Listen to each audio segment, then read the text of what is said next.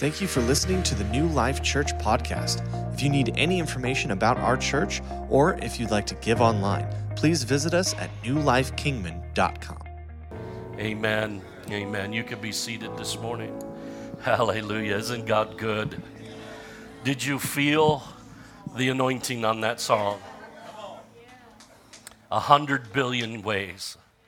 I just, every time I hear that song, I am so moved by by it. I, you know, over the years in my life, I've been a, a shade tree astronomer.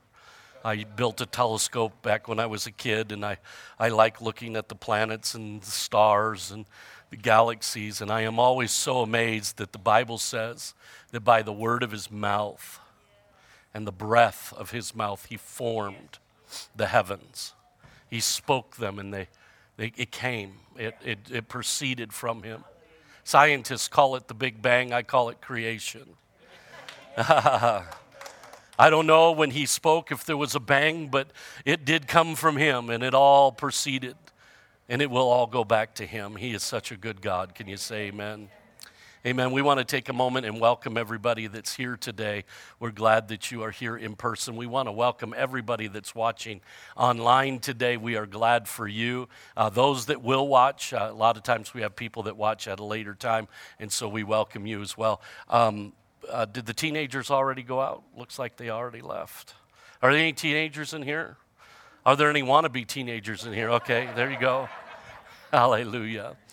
Amen. Amen. A couple announcements that I want to make known to you. First of all, I want to tell you what's coming up tomorrow evening. So, most of you may know that every Monday evening we have a prayer meeting here at the church and we meet right up here and we pray. But this week, this Monday, we're going to do something a little bit different. We're going to do what I call a church wide prayer meeting. We are going to be meeting from 6 o'clock to 8 o'clock for the purposes of prayer. And so we invite you to come, anyone that would like to come. Uh, and we are going to be lifting up the needs of our world, our country, our church, and all of that. And we're believing God to move in our lives. And so, how many understand that prayer is necessary and it works? And so, basically, what I'm asking is if you would like to come join us, you do not have to join us for the whole two hours. I know that there are some that will be here for all of that, and that's great, and we love that. But if you can only come for 15 minutes, if you're coming home from work and you say, you know, I'm going to stop into church real quick and join them in prayer for about 15 minutes, that's great. If you stay for 30 minutes, an hour, if you stay the whole time, that's great. Towards the end of the prayer meeting, we're going to join together and just lift up some needs. But uh, we're going to do this tomorrow night at uh, uh, 6 o'clock right here in the sanctuary. And then we're going to also do it on uh, Tuesday and Wednesday. But on Tuesday and Wednesday, it's only going to be from 6 to 7, and we're going to be in the prayer room. Uh, we won't be in the sanctuary. So you say, Where's the prayer room? Uh, the prayer room is in the next building over on the back side, room number nine, and you'll see people, and there's a big sign on that door. And so come join us. And we're just believing God for revival. Amen. We're believing God to do what He does, and we just feel called to do that. So we want to uh, encourage you to come and, and be a part of that. Also, just want to encourage all the men uh, to come out and, and, and be a part of men's uh, ministry tonight, Men of Valor, uh, going to do something unique and fun and, and have a good time and get a piece of pizza out of it. So it'll be good. Amen. So come on out and be a part of that. Amen. If you have your Bibles, turn with me over to the book of Hebrews. The book of Hebrews today. So I, I, uh, I'm excited. Uh, we had a great time in 8:30 service. Um, uh, I was excited to put this message together, and the reason I was excited to put this message together is because I really felt the presence of God as I was doing it. Amen. And so this message took me about three days to put together through the study and, and all of that. And as I was working on this message, I would just feel the pleasure of God in it. Amen. And I just felt his pleasure because I believe he's speaking to his church. Can you say amen? And so he is speaking to you and I. And so now, this sermon, you need to understand something about this sermon, is this sermon is one of those sermons that help us uh, to take a look on the inside and to take note of what is truly going on in our lives so we can realign ourselves and get back on, tr- on track. Now, listen, my dad, uh, for a lot of years, for probably 20, 25 years of his life, is he was a private pilot. He owned his own airplane and he loved to fly. And he flew all over the country, and, and uh, uh, he flew back east a couple times. And most of the time, he flew around this area. He'd fly to different cities and go have breakfast.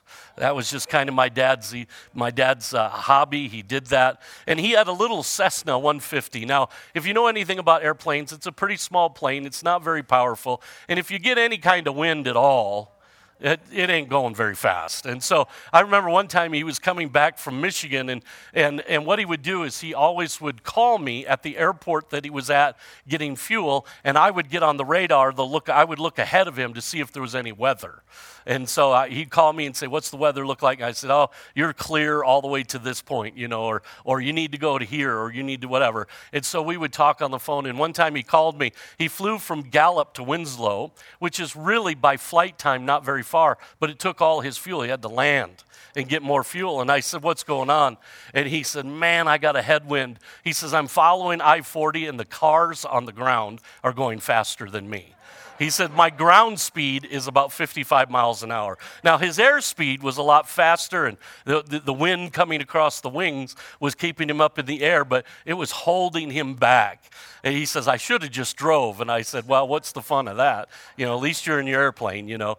And, and so, one of the things my dad taught me, the first time I went flying with him, he taught me how to land and he says, I'm going to have you land the plane a couple times. And I said, Really? He goes, Yeah. I said, I'll come. He goes, Well, because if I die up here, you're going to want to get down. And he said, No, I don't have a parachute. And I'm thinking, Well, you know, thanks for thinking of me, you know. And so you know, I, you know, I bounced the plane off the runway a couple times. I was, you know, he, he, and I said, man, that was a bad landing. He goes, any landing you can walk away from is a good one.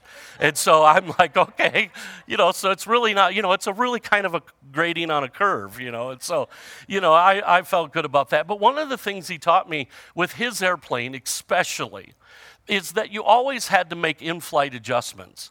And the reason you had to make in flight adjustments is because when you're flying, there's a lot of things that are working against you. There's wind and gravity, and there's, you know, this uh, up, uplift and downdraft and wind shear and all this stuff. And he says in the bigger planes, what they do is they have a computer on board that's making all those adjustments. It senses it and it's always bringing it back to so it's staying on course. He goes, In my plane, he goes, I have a steering wheel and a throttle and a couple pedals, and that's it. You know, and a gauge that says how high I am and, you know, if I'm going to crash into a mountain or not. And he says, so I have to really watch and I have to make these in flight adjustments. Well, Christianity is just like that. We have to make in flight adjustments because as human beings, we tend to go all over the page.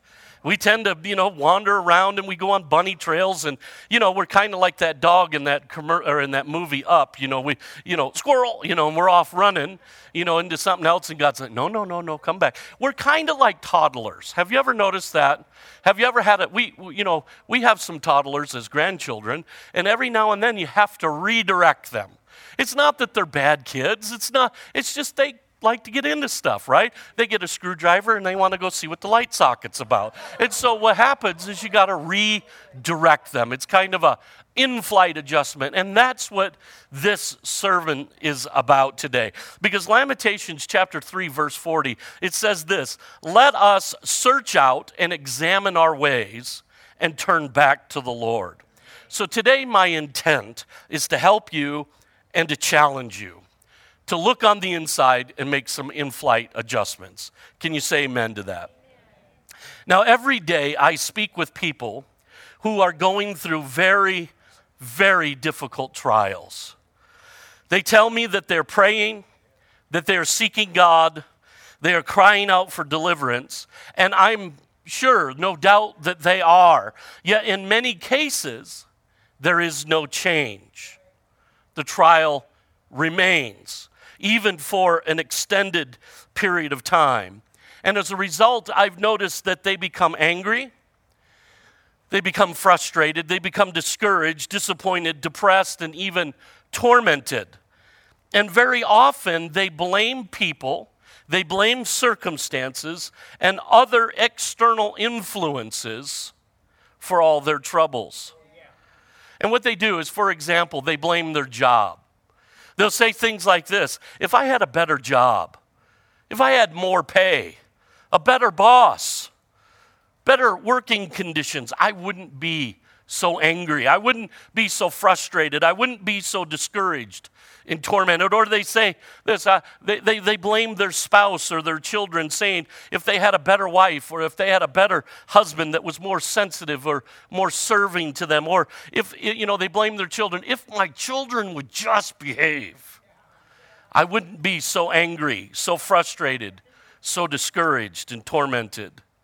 Sometimes they blame their lot in life. If I lived in a different place, a different house, a different city, a different neighborhood, or in fact, in Christians, they oftentimes go, if I, if I had a better church, I wouldn't be so angry frustrated. You know, let me say this. Can I, can I go on a pet peeve here? A lot of people, they've said to me over the years, pastoring long enough, they'll say something like this Well, you know, we really feel like we need to move to another church because we're just not getting fed. And, and, and I'm, I, what I want to say is, no, no, you need to move to another church because you're not eating.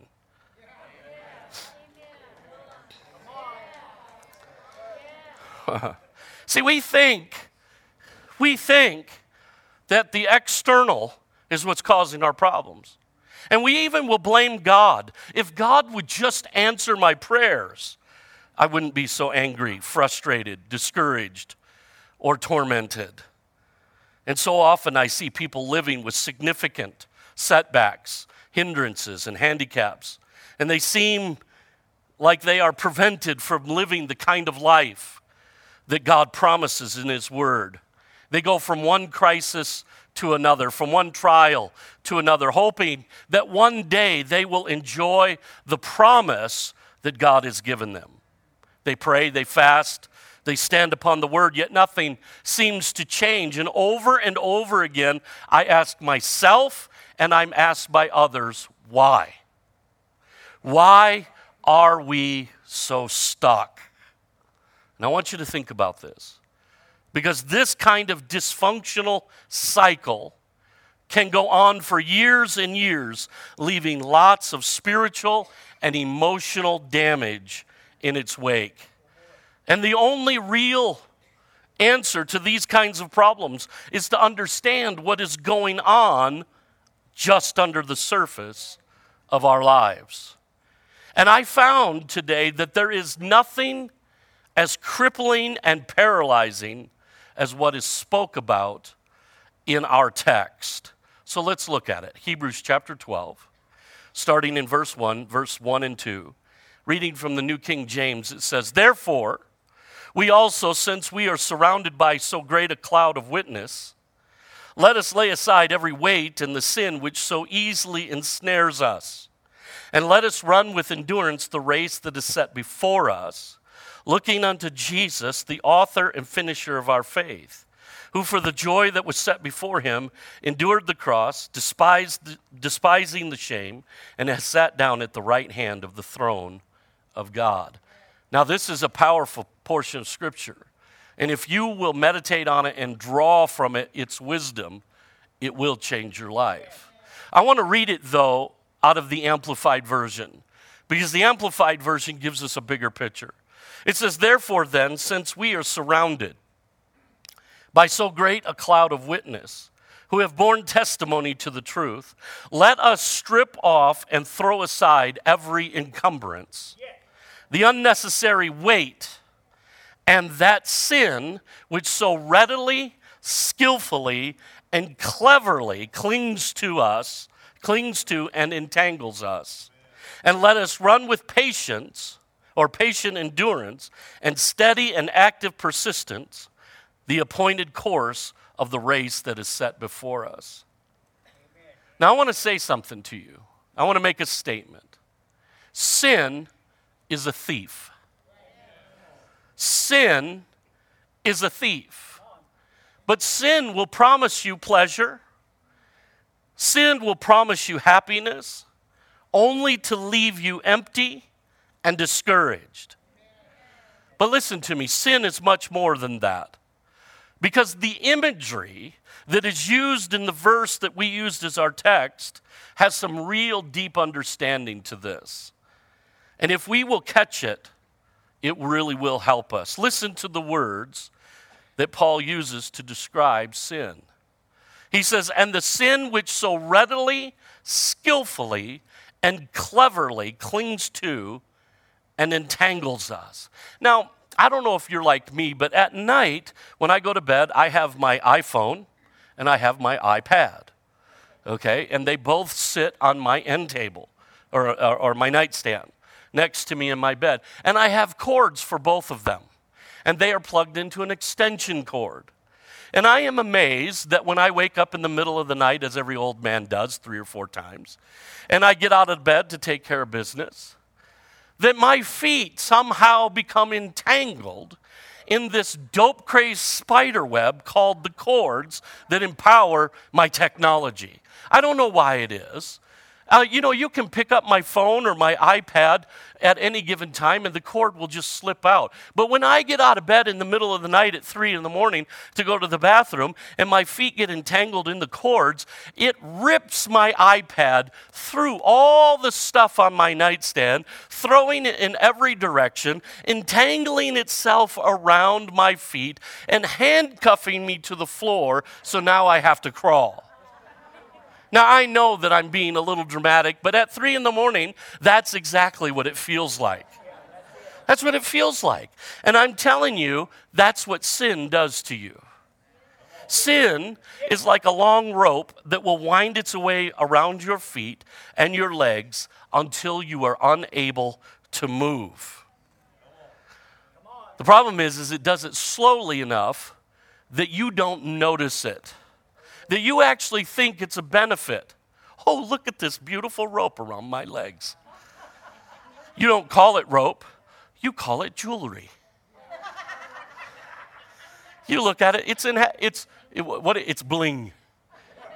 Or it's not bling, it's it's it's what what's the it's accessories. That's what it is. This is accessorizing me. But really what it is, it's rope meant to tie you up. And all the while, it promises to give you what you could never have without it. That's what sin does. Says sin, sin, sin says, look, the only way you're really going to enjoy life is if you indulge in me.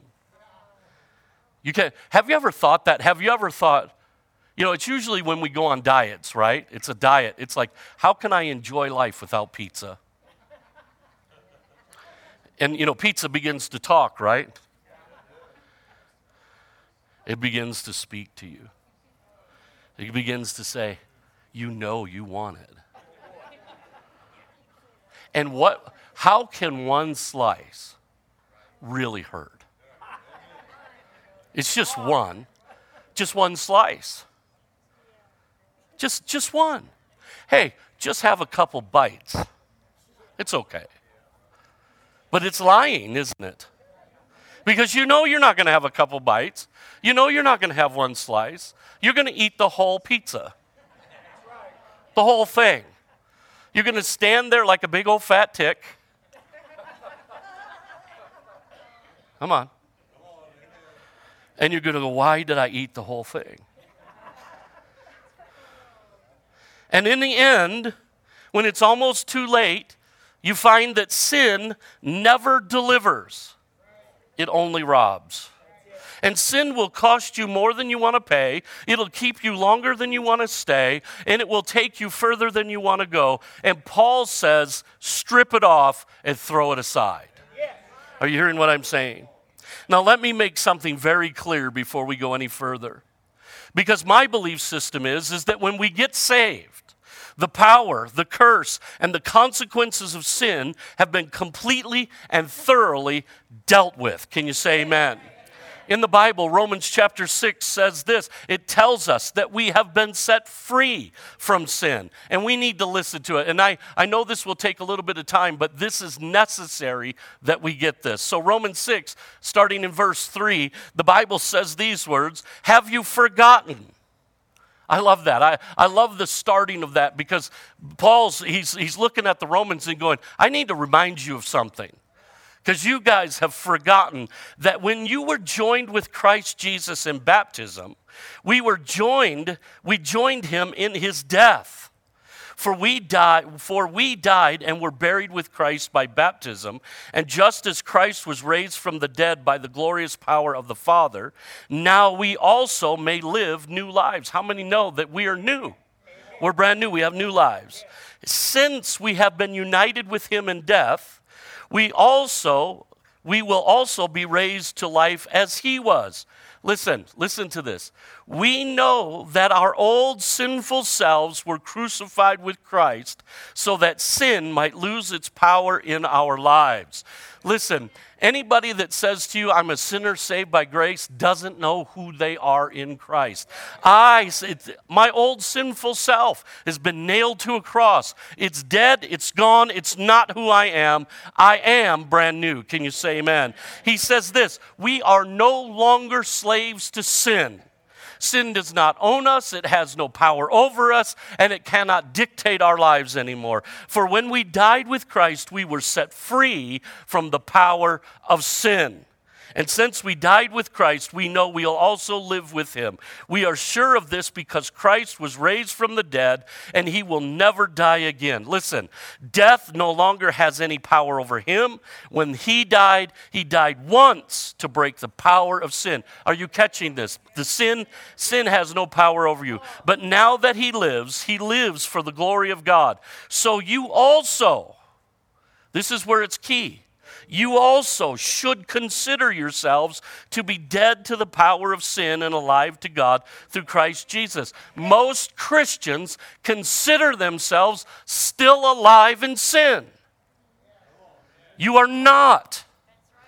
You are not. The Bible says specifically, you are dead to sin. He goes on, he says, Therefore, don't let sin control the way you live. Don't give in to sinful desires. Don't let any part of your body become an instrument of evil to serve sin. Instead, in other words, here's the answer give yourselves completely to God. For you were dead, but now you have new life. So use your body as an instrument to do what is right for the glory of God. Sin no longer is your master, for you no longer live under the requirements of the law. Instead, you live under the freedom of God's grace. So, what does all this mean? It means that we are free from sin. We are free from its control, its power, its destructive effects in our life. So long as we choose to live in the freedom given to us. Listen again to the power of these statements, please. Consider yourselves dead to the power of sin. Consider yourself alive to God through Christ Jesus. Don't let sin control the way you live. Don't give in to sinful desires. Don't let any part of your body become an instrument of evil to serve sin. Give yourself completely to God. Use your whole body as an instrument to do what is right for the glory of God. Sin is no longer your master. So, the question then, if all of that is true, so, why do we still sin?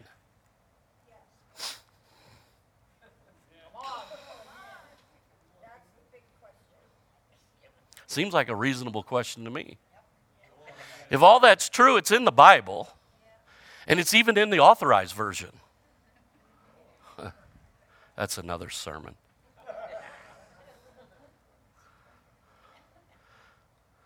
If you're hung up on translations, I'm going to just give you this as a freebie.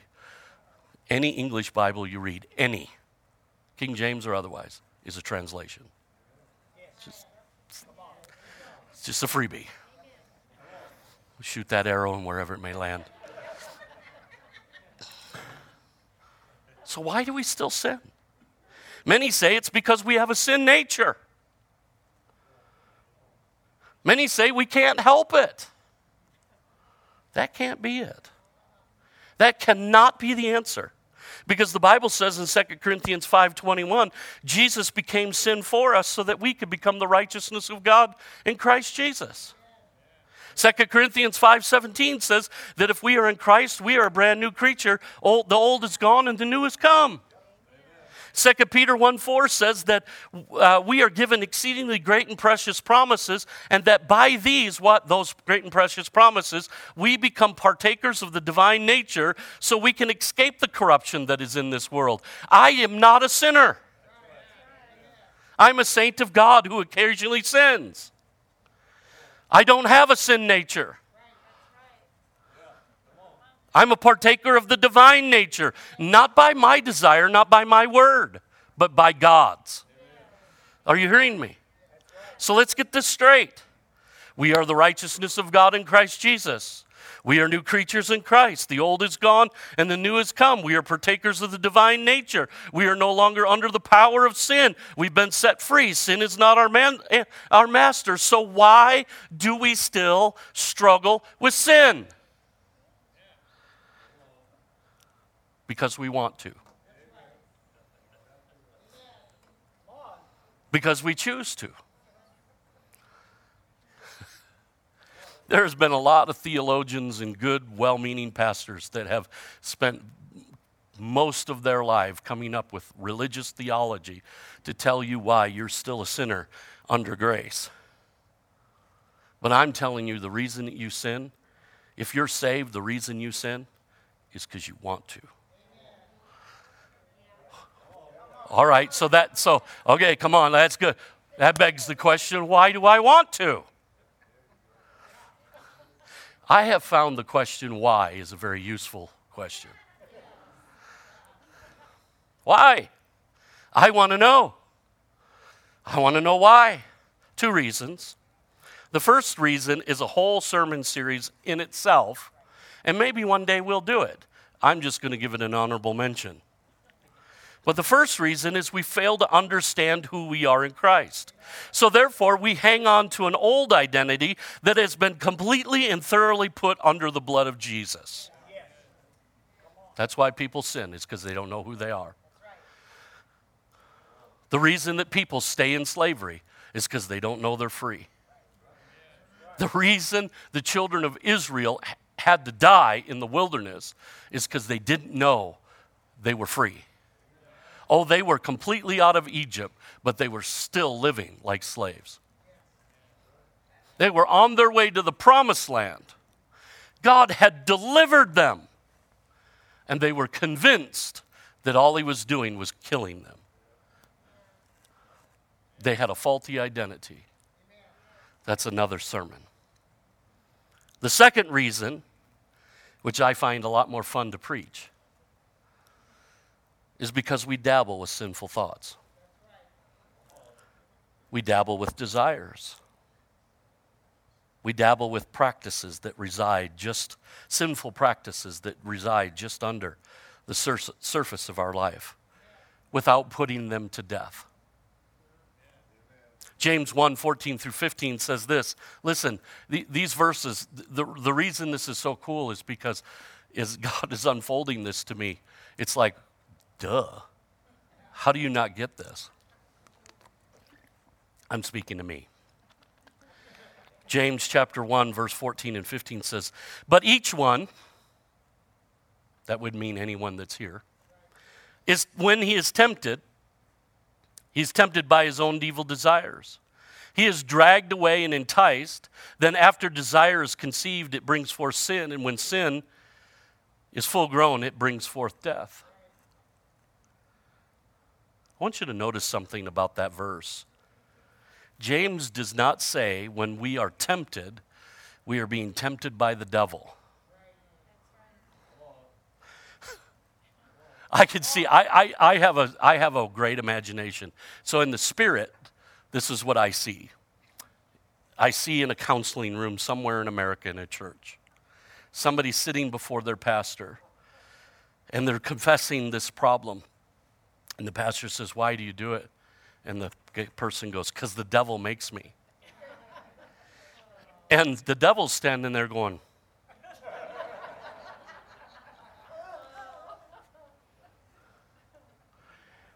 I didn't do anything, I, I didn't do nothing. Now, no doubt the devil is a master tempter. I'm not trying to start a new doctrine. And oftentimes he does tempt us with great skill. But much of the temptation we fall for is not because we are in some desperate battle with the devil, but we are pulled away and tempted by our own desire. Listen, desires that we have nurtured and fed, desires that we have spent time paying attention to.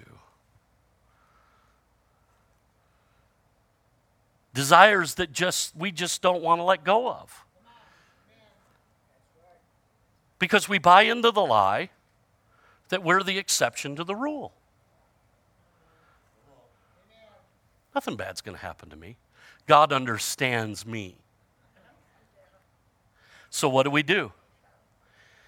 We toy with it, we flirt with it, we dabble with it.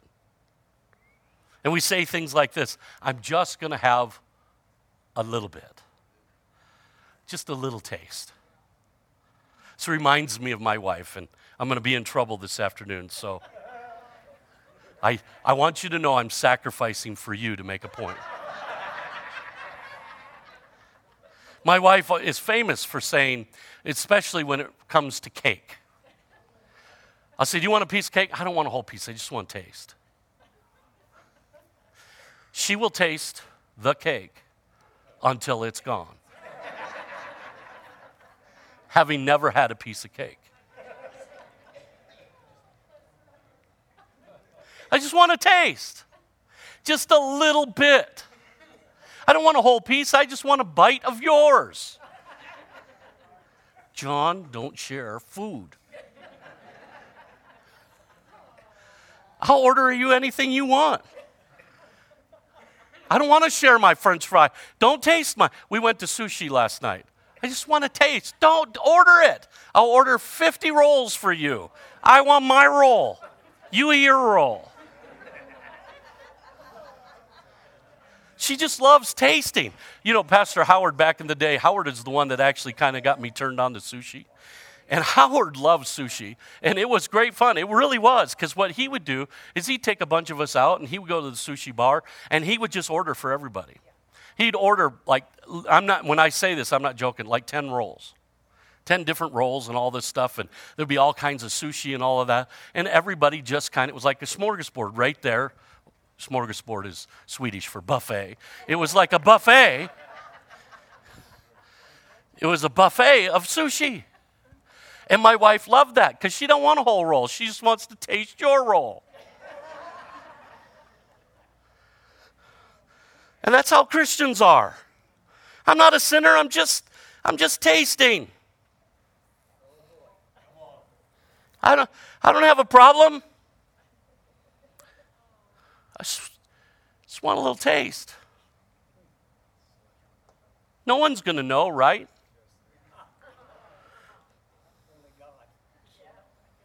So when we indulge, we take our taste, and you know what? Nothing happens. That's amazing. No lightning, no thunder, no judgment. The earth doesn't open up and swallow us whole. We would probably do better if it did. Think about it for a moment. If every time you sinned, a finger fell off, you go to shake hands.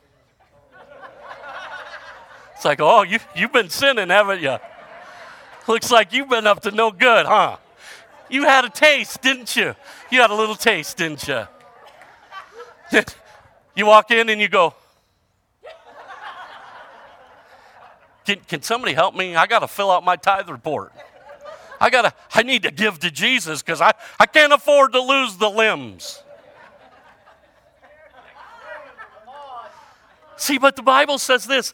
There's a very interesting verse. I love it. It's in Ecclesiastes chapter 8, verse 11. This is why reading your Bible is really good. It says this Because sentence against an evil work is not executed speedily, therefore the hearts of the sons of men are fully set in them to do evil. You remember the first time you stole some bubble gum? I know. I did. I stole some. I'm, I'm copping. I did it. It wasn't bubble. I don't know what it was. But I stole something. put it in my pocket, and nobody said nothing. I went through, no bells and whistles went off, nobody caught me. And you know what? I figured I got away with it. I figured, you know what? I am a master thief.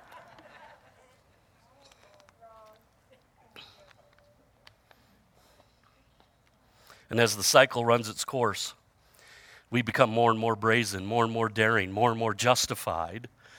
And the whole time, what we're doing is we're undermining our own standing. We are sabotaging our identity. We are robbing our own destiny. And the devil doesn't even have to move.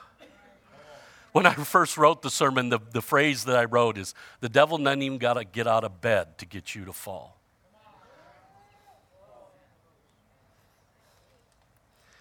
Because we failed to understand all that salvation has done for us. Remember what Romans 6 said? We know that our old sinful selves were, was crucified with Christ so that sin might lose its power in our lives. We are no longer slaves to sin, for when we died with Christ, we were set free from the power of sin. Now, let me say this to you before we go on. You need to understand this because this is where, the, see, in this kind of preaching, you can either, you could be healthy or you could get really religious. So, what you need to understand to stay healthy is that our Father never threatens. You will never find a threat in the Word of God. It may feel like one, but it is not threatening. God is a good father, and what he does is he either encourages and teaches us how to go further, or he warns of the danger and the consequences and shows us how to avoid it. There's a verse in Scripture that is incredibly insightful, but it is extremely controversial because over the years it has been so misinterpreted and misused. And many, many, many people have used it to bring fear and condemnation and manipulation.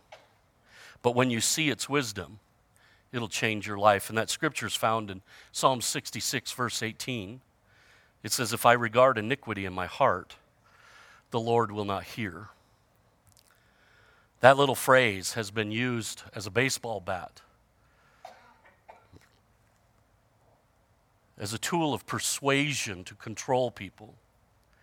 But the key to this verse is the word regard.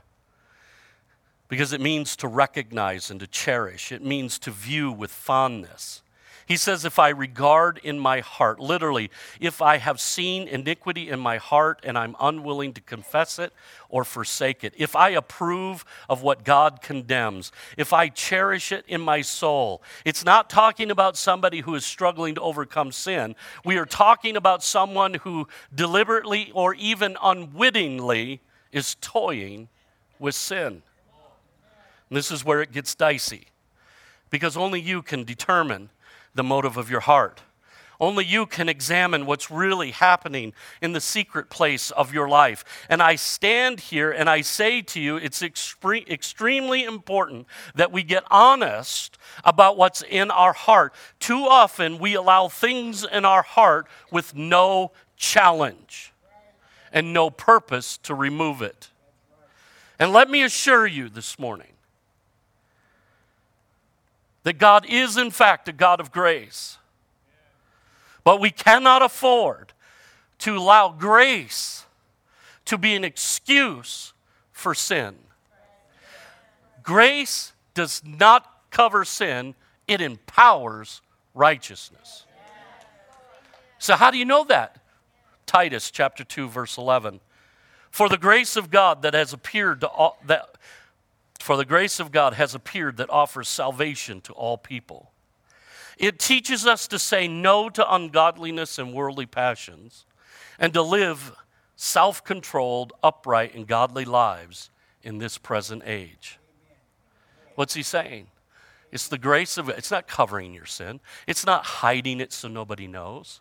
The grace of God comes and empowers you to say no. Romans chapter 2, verse 4 says that it is the goodness of God that leads us to repentance. So it's not your heavenly Father you need to worry about. Because that verse has been used. If you got iniquity in your heart, God's not going to listen to you. Like as if God's mad at you. It's not our heavenly Father we need to worry about. because He is for you. He's helping you. He is the one that set, sent his son to break the curse, to pay the price, and to take your place on the cross. It's unchallenged sin. It's toying with that sin. It's regarding iniquity in our heart that we need to worry about. Because that has definite and extreme consequences. Listen to what I'm saying. We all do it, we all toy with it. We need to reject it. Paul says, strip it off and throw it away. Psalm 66, 18 says, If I regard iniquity in my heart, the Lord will not hear. But what I want you to notice what God did not say. God did not say, If I have sin, he will not hear me. Thank God for that. If he had, if God would have said, if God was saying, I don't hear sinners, then he could not hear human beings pray. For the Bible says all have sinned. And I know, I've looked at the scriptures yesterday. There are scriptures that says, there's one in the New Testament that says God does not hear a sinner. But that's it, it, it's out of context if you take it just like that. Because here's the woman caught in the act of adultery. He is going to, to Zacchaeus' house before Zacchaeus got saved. The other tax collectors and sinners and the religious people were upset with him. He can hear sinners. So it's got to mean something else. He doesn't even say, if at this moment there is sin in my life, he won't hear me. 1 John 1 8 teaches us that if we say that we have no sin, we deceive ourselves and the truth is not in us. And many get the idea that God's up in heaven with his fingers in his ears going, I'm not listening, I'm not listening, I'm not listening. But that's not the picture. So, what is God saying? He's saying, I must not love sin. He's saying, I must not regard it. I must not look at it fondly. I must not toy with it. I must not play with it. I must not treat it like a puppy that's cute. But I must deal with it as the invader that it is. If I hold any particular sin in my heart and love it and make an alibi for it and excuse it and cover it up, then that becomes the controversy between me and God.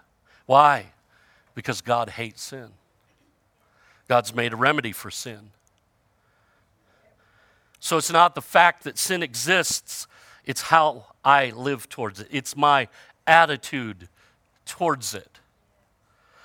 But what does it really do? What does it say? Does it mean God won't hear? No, it means God is blocked from moving. It means that I have put myself in a position by my own will, by my own choice. Why? Because sin has been, the power's been broken. The only way I can sin now is if I choose to. I'm not compelled to sin. Power's been broken. I'm not commanded to sin by any master. I don't even have the nature of sin. I have I'm a partaker of the divine nature. So why would I sin? Because I want to, because I choose to. And if I hold on to that, if I toy with that, if I if my if my attitude towards it is like, "Oh, it's okay. I'll get over it." Or it's just not that big a deal. No, I need to look at it and I need to shoot it right in its head. See, the problem is, is when I, de- when I describe something like a cute little fluffy puppy, because that's what the devil will do. He will bring your sin to you and he will display it to you as this cute little fluffy little, you know, sweet little puppy. And then what we see is the big old ogre God coming with a big 45, pointing it right at the head of this puppy, going, You're going to die. And we think, Oh, dear God, you're so hard. The problem is, is we got to have a perception change. Because that little fluffy puppy is not neutral. That little fluffy puppy will eat your lunch for you and everyone around you. That little fluffy puppy has the ability to completely destroy you, completely ruin you. And what we do is we flirt with it and we go, oh, well, you know, no, oh, well, you know. Get the gun out and shoot it shoot it before it grows. Because if you feed it, it'll grow. And it will tell you everything you want to hear. I'll be your best friend. Nobody has to know. We can cover all of this up. Jesus said it this way Surely your sin will find you out, and it will be shouted from the housetop. Not my words. When we allow sin to remain in control, through habits, addictions, or learned behavior, or even simple immaturity, when we offer excuses, when we fail to take it seriously, we find ourselves in a place where God is unable to move because of our choice. Listen to this Galatians 6, 7, and 8. Don't be deceived, God's not mocked. Whatever a man sows, so shall he reap. For he who sows to the flesh will of the flesh reap corruption, but he who sows to the Spirit will of the Spirit reap everlasting life. Jesus said there is a law in place, like the law of gravity. Whatever goes up is coming down. He says there's a law in place. You cannot deny what you sow, it will come up. So if you're struggling, if you're having a hard time, if all this is going on, you got to look at your garden. What kind of seeds do you have? Jason can come if he'd like. We're bringing this to a close. The key to overcoming this is simple.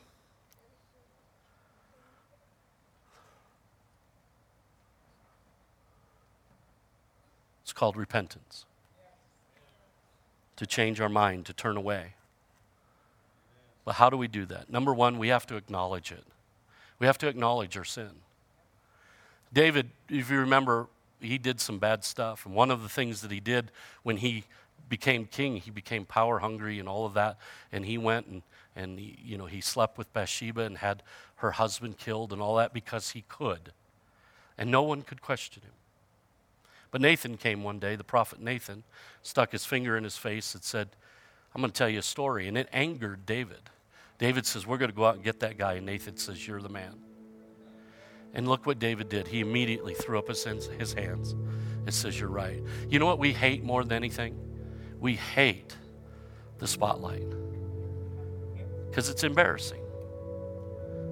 We hate it. We don't like it. We don't want to be held accountable. We don't want, what we want to do is we want to deal with it in isolation. And, church, that's the lie of the devil. That's what the devil's telling you to do. Okay, you can deal with this, but deal with it privately. I saying that we need to get on Facebook and air all our dirty laundry? Heaven's sakes, no. Please do not. So, how do you acknowledge it? You find someone in your life, a friend, a pastor, a counselor, that you trust, and you go to them and say, I got this problem.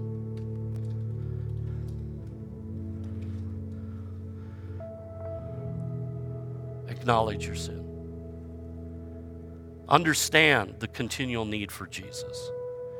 You say, What do you mean by that? I'm talking about relationship because, see, that's what sin is trying to give you is a false sense of relationship. Because that's what sin's doing. I'll be your friend, I'll be your lover, I'll be there for you. You can trust me, you can count on me. I'll give you satisfaction, pleasure, peace, all these things. That's what it tells you. But it's a lie, it's pseudo, it's fake, it's empty. It's trying to replace God in your life. So what did what did Paul said said he he said to submit ourselves to give ourselves completely to God. Why? Because then we're truly filled. See, when you're filled up with Him, sin can't get in. There's no room for it. Second, we, the third, we confess our sin. And you say, what do you mean by that? What does that mean? You say about your sin what God says about your sin. 1 John chapter 1 verse 9 says if we confess our sin he is faithful and just to forgive us of our sins and cleanse us from all unrighteousness. The reason I love this verse is because he he begins this whole context and he says he goes you know what? He goes if we sin he goes we have an answer because you're going to confess it. Strip it off, get rid of it quick and the way you do that's confession. Psalms 32, verse 5 says, Finally, I confess all my sins to you and stop trying to hide them. I said to myself, I will confess my rebellion to the Lord, and you forgave me, and all my guilt is gone. See, there's something about confession that pulls us out of the obscurity of the shadow. It'll pull us out, and it shows us the light. No one is more free than someone who has nothing to hide. And finally, as I close, we need to make a change. We need to change. So many people they don't we don't like that. We don't like that. We don't like change. We like we don't want to change. But listen to me, you can't grow without change. You know, we have Jason, they just had a baby, baby Wyatt. And you know, I think he was what, seven pounds, seven ounces or something like that when he was born? I think he's nine pounds now, or just short of nine. What's happening? He's changing. Now, if he's 15 and still seven pounds, seven ounces, we got a real big problem. No change, though. Thank God for that. It Does it even work? It don't, does it? We got to change. That means we got to think differently, walk differently, talk differently. And you know what? The Bible is filled with the instruction of how to do that. How to be what He's called us to be. See, church, we're struggling too much. We ought not to struggle this much because the answer is there and it will change you. So I want to do something a little different. Would you bow, bow your heads with me for a moment? I'm running long. I apologize. I apologize. But I, I, I want, I want, and for you that are watching online, I want, you to, I want you to take a moment. We used to do this years ago. We used to have an altar call where everybody would come forward and kind of do business with God and seal what, what the message was speaking to them. But right now, what I'd like you to do is just take one minute. We'll only take 60 seconds.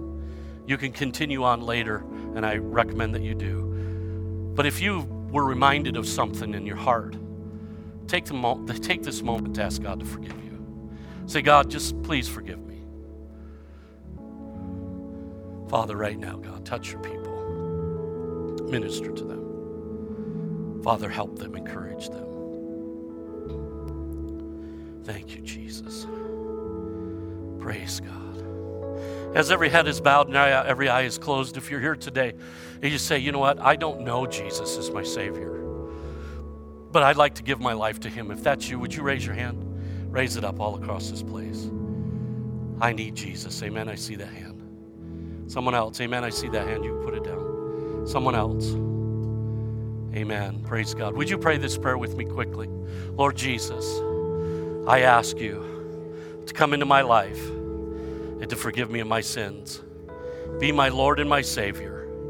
I give you my life and I receive yours. In Jesus' name, amen. You know, if you prayed that and you're online, write, write a comment, let us know. And if you prayed that in here today, whether you raised your hand or not, our ministry team is going to come right now and they're going to be right up front. Come up and just let them pray for you. Let them pray for you. Why don't we stand to our feet all across this place? I'm going to let you get out of here. We love you. We appreciate you. You guys have a great and wonderful day. God bless.